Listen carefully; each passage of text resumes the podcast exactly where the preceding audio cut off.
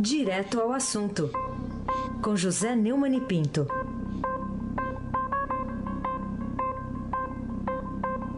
Oi, Neumani, bom dia. Bom dia, Raíssa Abac, o craque. Bom dia, Carolina Herculin, tintim por tintim. Bom dia. Bom dia, Almirante Nelson e o seu pedalinho. Bom dia, Diego Henrique de Carvalho. Bom dia, Vitor Reis. Bom dia, clã. Bom fim. Emanuel Alice e Isadora. Bom dia, ouvinte, melhor ouvinte do rádio, ouvinte da Rádio Eldorado 107.3. Aí, aqui o craque. Vamos começar com o principal assunto do dia, que é o atentado contra o candidato PSL à presidência da República, Jair Bolsonaro, ontem em Juiz de Fora. As investigações estão em andamento para indicar, né, Neumann, o que, que foi, afinal, um gesto isolado de loucura, uma agressão fortuita a uma pessoa desconhecida, ou mesmo um ato de terrorismo político contra a própria democracia.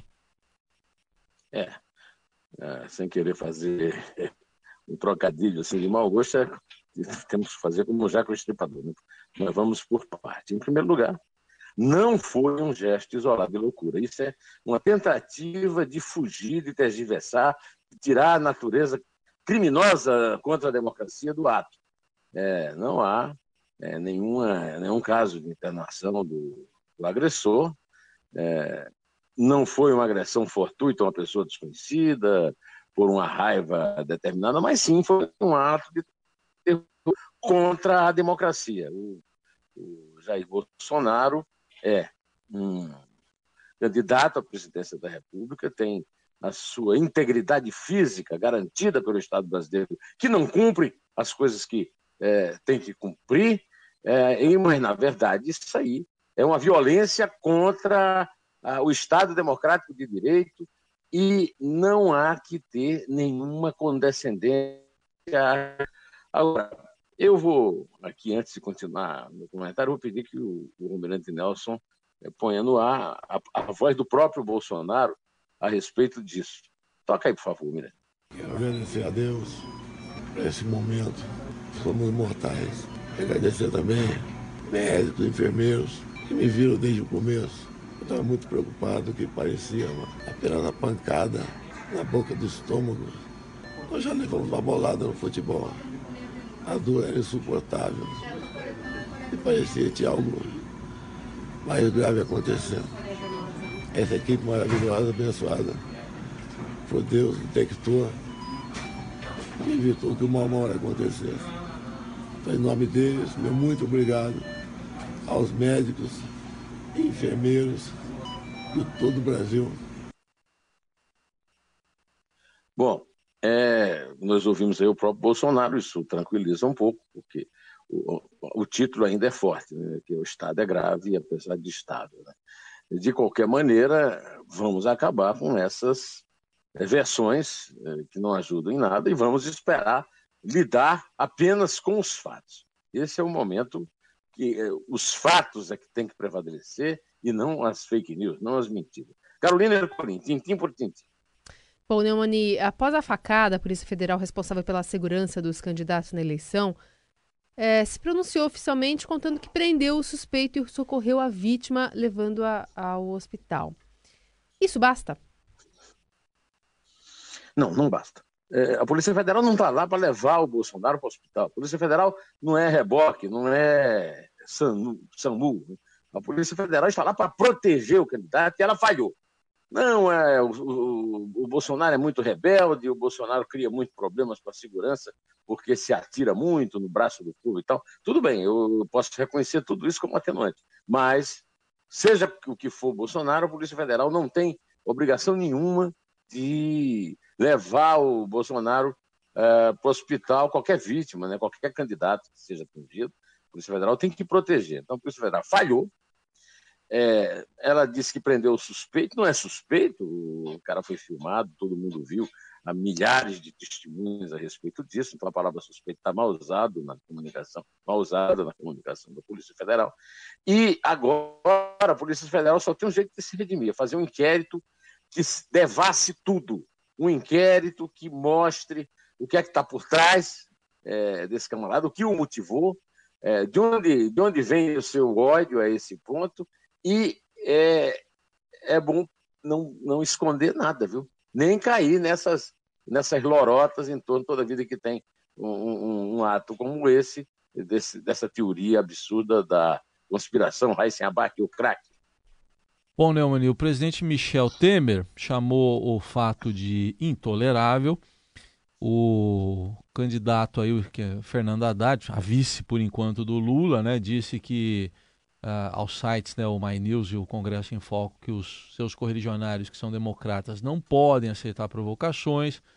Geraldo Alckmin, PSDB, retirou os ataques ao candidato ferido, né, lá na propaganda no rádio e na televisão. O que, que você tem a dizer sobre as reações de autoridades e adversários à atitude de violência contra o deputado? Em, em que, que o atentado pode até mudar a campanha? É, o Temer disse: é intolerável que nós vivamos num Estado democrático de direito que não haja possibilidade de uma campanha tranquila. Olha, o, o, o Temer tem que pedir desculpa, porque a Polícia Federal falhou e a Polícia Federal está sob ordem, sob ordem dele. Tem que dar ordens, ele tem que ser bem rigoroso com a Polícia Federal. E quanto a ser intolerável, intolerável é ele. Né? Alguém tolera o Temer no Brasil ainda? Bom, o Fernando Haddad, que é o estepe do Lula na campanha, disse aos sites é, Congresso em Foco e My News que a pessoa tem lá suas idiosincrasias, seu temperamento. Mas nós, democratas, só eles é que são democratas, é, precisamos garantir um processo pacífico, reforçar os valores democráticos. Não se pode entrar em provocação de jeito nenhum, sob nenhum pretexto. Deus me livre, que horror isso. Né? Ah, o Haddad entrou naquela onda hipócrita de lamentações, mas veio com essa declaração absolutamente fora do esquadro, mas que é bom a gente ouvir ou ler e, e ficar sabendo que está prosperando essa tentativa da esquerda, incluindo o PT, ao qual o Haddad pertence, de tentar transformar o Bolsonaro de vítima em, em, em algoz. Quer dizer, o Bolsonaro, agora que é o culpado do atentado contra ele, quer dizer, tem teorias absurdas, às quais eu nem vou me referir. Né? Agora, a fala do Haddad é a demonstração de que o, ex-ministro da Educação do Lula não tem educação nenhuma, né? não aprendeu em casa como a gente se comporta num caso desse. Em relação à mudança da campanha, é, o, o, o Alckmin já retirou as críticas violentas que fazia, uma grande comoção, mas eu não acredito que a campanha, quer dizer, que o, o Bolsonaro vai ganhar no primeiro turno por causa desse atentado, por mais é, que o atentado comova. O atentado tem que comover mesmo. Mas o, o importante agora não é mudar a campanha, não é. O importante agora é a autoridade policial dar respostas concretas. Até hoje, até hoje, a polícia não tem nenhuma resposta concreta uh, com acusados, denunciados e presos no caso do atentado ao ônibus da, da, da cruzada do Lula lá no Paraná. Eu espero que isso não se repita agora e que se aproveite para definir também aquele atentado, aquela, uh, aquela agressão. Também, na época, eu disse uma agressão à democracia. É, Vamos ouvir o, o, o Temer para ver a platitude do presidente? Por favor, Mirante. Porque é intolerável, exatamente a intolerância que tem havido na sociedade brasileira. É intolerável que as pessoas falseiem dados durante campanha eleitoral. É intolerável que nós, vivendo num Estado democrático de direito, que não haja possibilidade de uma campanha tranquila, de uma campanha em que as pessoas vão e apresentem os seus projetos, porque ninguém vota em candidato. Este é o grande equívoco. Votar em candidato é coisa de cultura atrasada. Você tem que votar em projetos. E para votar em projeto, o candidato precisa circular uh, pelo país. Eu relato este fato apenas para não deixar passar em branco este episódio triste, convenhamos, lamentável para a nossa democracia. Pelo amor de Deus, né? A declaração do tema é é, é uma imbecilidade do começo ao fim. Carolina Ercolim, tintim por tintim. Neumani, o que, que, você espera agora do presidente Michel Temer, do PT, do PSOL, aliás, partido que é o agressor se é, militou né, até pouco tempo atrás, de 2007 a 2014, também dos adversários em geral do candidato do PSL. O que, você acha que eles deveriam adotar, adotar como uma atitude é, para que esse episódio aí de Juiz de Fora não tenha consequências sobre a campanha e também sobre o Estado de Direito no Brasil? É, o, o servente de pedreiro Adélio Bispo de Oliveira, de 40 anos, é um homem pobre, negro, militante de esquerda. É, isso não tem que alterar em nada, nem, pra, nem contra nem a favor dele. O advogado está dizendo que ele não tinha intenção de matar, isso é um absurdo. Como é que a pessoa mete uma faca, um facão de, de, de açougue no, eh, no ventre de uma pessoa e não está querendo matar? Está querendo o quê? É, operar o, o intestino dele? Esse, pois bem, ele, é preciso que se veja, já, já acharam mais um segundo, pode ter mais um terceiro, que se a, descubra tudo. Quem mandou, quem não mandou, o que é que motivou. Afinal de contas, o Adélio Bispo de Oliveira usou as redes sociais para disseminar mensagem de ódio contra o deputado nos últimos meses. Chamou de traidor, Judas, e também o xingou muito. Né? A mensagem reproduz um vídeo editado que o deputado fala é, sobre a Amazônia, a base especial de Alcântara, e é acusado de pegar entrega do patrimônio nacional dos Estados Unidos. Né? É, aí, quando o parlamentar fala, no vídeo aparece trai, é, Jair Bolsonaro, traidor, Judas, pena de morte, para esse filho da puta. Então, tudo isso precisa ser claramente analisado e pesar no processo, por mais que o, o venham com essa história maluca é, de motivação pessoal ou, ou, ou, de loucura. Não é louco, ele não é louco. O que ele foi foi filiado ao PSOL de Uberaba e incentivava protesto na cidade. Ele praticou tiro num clube frequentado por Carlos Eduardo, filhos de Bolsonaro, é, em Santa Catarina, e essa história do PSOL, o PSOL está devendo algumas explicações. O PSOL se envolveu nas duas maiores tragédias do Brasil nessa semana. O PSOL administra a Universidade Federal do Rio de Janeiro, que é quem é, gere o Museu Nacional, que ardeu, ardeu por incúria, por é, falta de, de, do mínimo de, de, sensibilidade e por descaso total de um reitor e de um diretor de, do museu que são do PSOL. O PSOL deve uma explicação maior do que ficar tentar fugindo, se escondendo, é, bancando vítima. Não é vítima, não. É, não estou acusando o pessoal de nada, estou só lembrando essa coincidência terrível, né? Como a coincidência do Temer também, né? O Temer tem muita sorte ao chegar à presidência, parece que na presidência a sorte ele usou todinha, porque é, é, é o que se diz do presidente do Flamengo, é um pé frio, né? E, e isso não influi em nada, mas a, a campanha precisa é, ter calma, né? É, e evitar o que a Carolina chamou de funestas consequências para o país. É o que nos interessa agora, nesse momento. Raíssen Abac, o craque. O Neumann, outro assunto aqui para a gente tratar também de outros temas importantes, além desse, que é importantíssimo, do Bolsonaro. É, depois que o relator da Lava Jato, o ministro do Supremo Tribunal Federal Edson Fachin, negou o recurso do PT para cancelar a condenação que impede o Lula de disputar a eleição presidencial, o decano lá do STF, o ministro Celso de Mello, também adotou a mesma postura num, numa outra, num outro caso. O que, que os lulistas estão esperando agora para cumprir as ordens dos juízes? Bom, eu estava aqui me preparando para conversar com você quando ouvi o horário gratuito, né, que não é gratuito coisa nenhuma, e ouvi a propaganda do PT aqui na rádio, como vi na televisão ontem lá na Gazeta, no estúdio, na hora que eu fui fazer o um comentário sobre o, Bolsonaro. E o Lula está sendo usado claramente. Depois que o Celso, é, que o, que o Edson Fachin negou o, o recurso da defesa e, e, que o Celso de Mello é, não aceitou derrubar a decisão do, superior, do Tribunal Superior Eleitoral, que negou o registro do Lula e, e o impediu de participar do horário gratuito. Impediu. É, impediu de participar.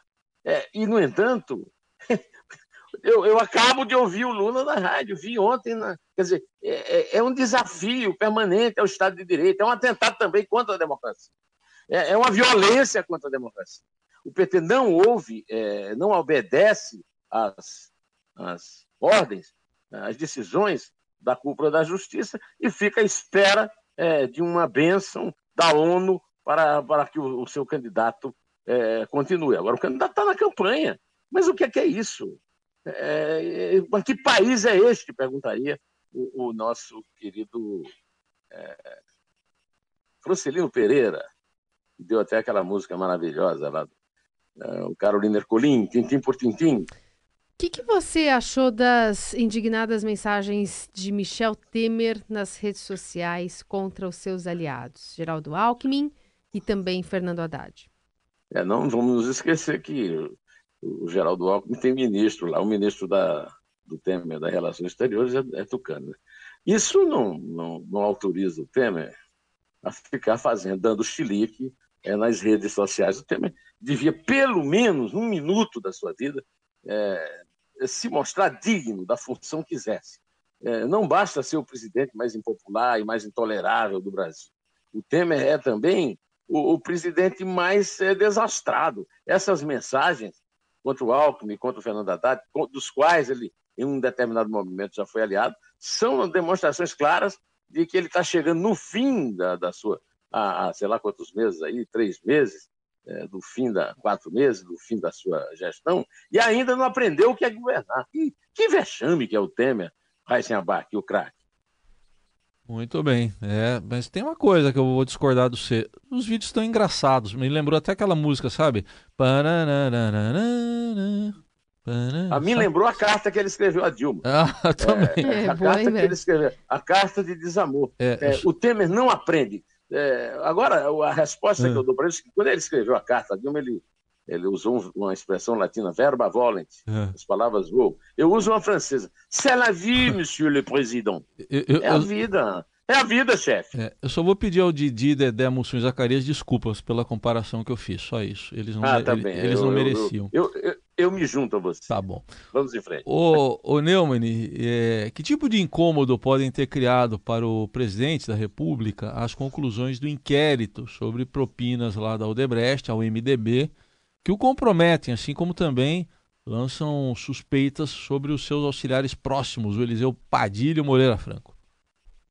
É, eu gostaria de chamar a atenção para o furo que o Fábio né, Serapião, Brando Pires e o Teocuro de Brasília deram com essa notícia, que enfim terminou o inquérito da Polícia Federal, que já foi várias vezes adiado, e o inquérito concluiu pela, pela, pelos indícios de que Temer, Padilha e Moreira Franco cometeram crimes de corrupção passiva e lavagem de dinheiro. Isso é profundamente intolerável, como ele diz, para o país. Ter um presidente da República suspeito de ter cometido um crime de corrupção. Agora, a, a blindagem dos chefões políticos no Brasil é, impede que ele seja processado e o documento foi encaminhado ao Supremo Tribunal Federal, mas ele só poderá ser, tanto ele quanto os seus dois asseclas, né, eles só poderão ser processados quando acabar o mandato dele no dia 31 de dezembro. Portanto, temos que esperar até lá para realmente verificar o que pode acontecer a partir desse inquérito. Carolina Ercolim, tintim por tintim. Bom, Neumani, ainda queria falar contigo sobre o blog, né? O blog do Neumani. Quem que é a convidada e qual é o principal tema da edição desta semana? Somos todos culpados pelo, pelo incêndio do museu, acusa o historiador.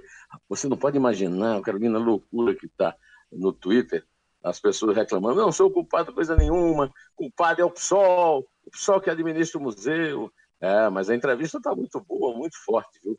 Ah, é a Mary Del Priore, que é autora de 41 livros sobre a história do Brasil, e que pergunta na, na entrevista, em vez dela me responder, ela também perguntou o que esperar de uma corja de ladrões incompetentes que nunca pisaram no museu, né?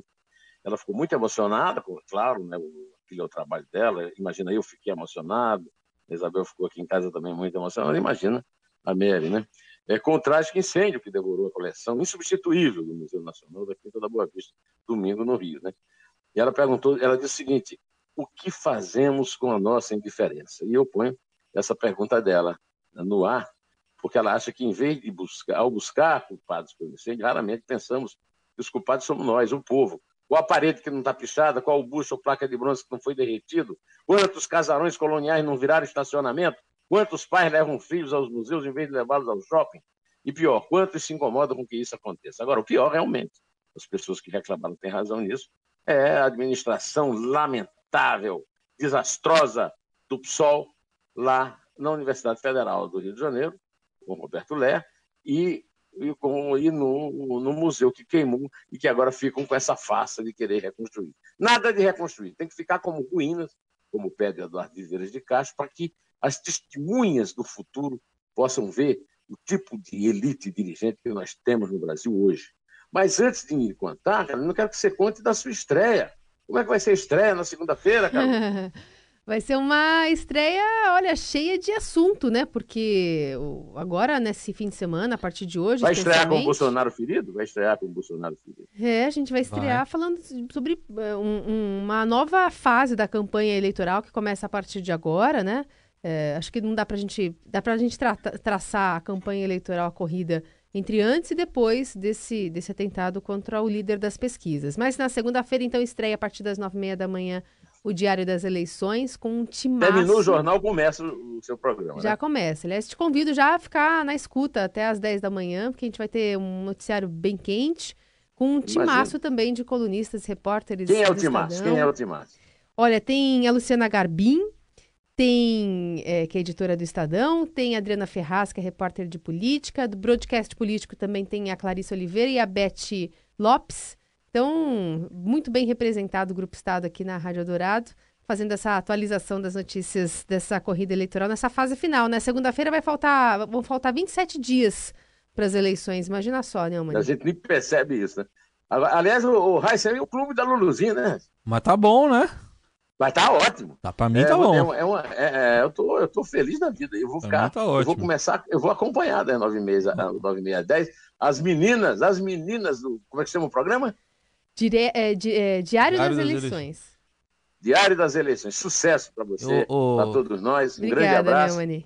O Neumann, fala, fala. Como diria o querido, o gigante, né? O Lombardi é coladinho com o jornal. Coladinho com o jornal. Fala de novo, é porque aí, a gente, vai, faz, a gente faz uma vinheta já. Com coladinho com o jornal Eldorado. O jornal. Perdão, é... Lombardi, esteja onde estiver, Passar perdão pro Vitor fazer uma vinheta. Já. Também, hoje estou pedindo perdão para os trapalhões, já estou pedindo perdão para o Lombardi. O Lombardi. É. Então fala, Lombardi, conta aí, conta. é três. É dois. É um, em pé.